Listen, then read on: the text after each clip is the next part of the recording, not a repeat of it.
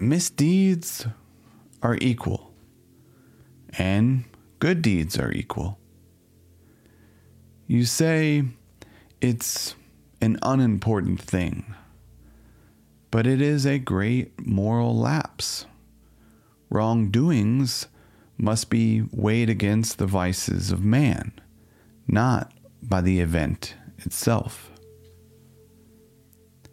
The wrongdoing in itself may be either major or minor, but regardless of how it is viewed, a wrongdoing is a thing unto itself.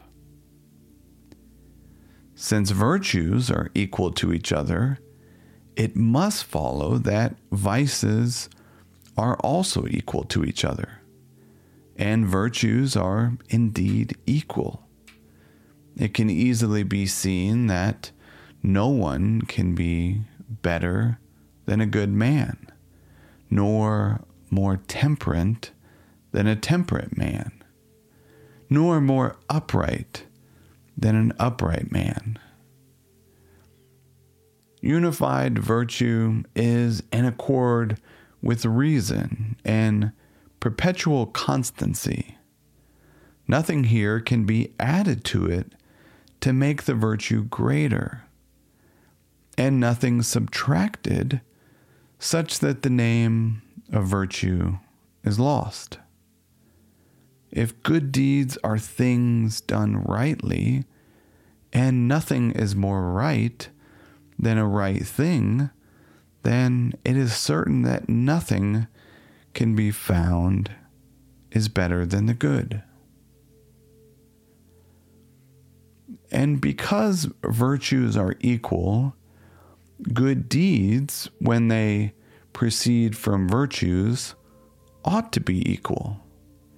In the same way, it is necessary that wrongdoings, because they flow from vices, are equal. For what power exists that may keep all men away from depravity more than the idea that there is no distinction between wrongdoings, that it is an equal offense if they raise their hand against a private person or a magistrate, or that it is the same blemish of lust no matter in what home they bring their lewd behavior.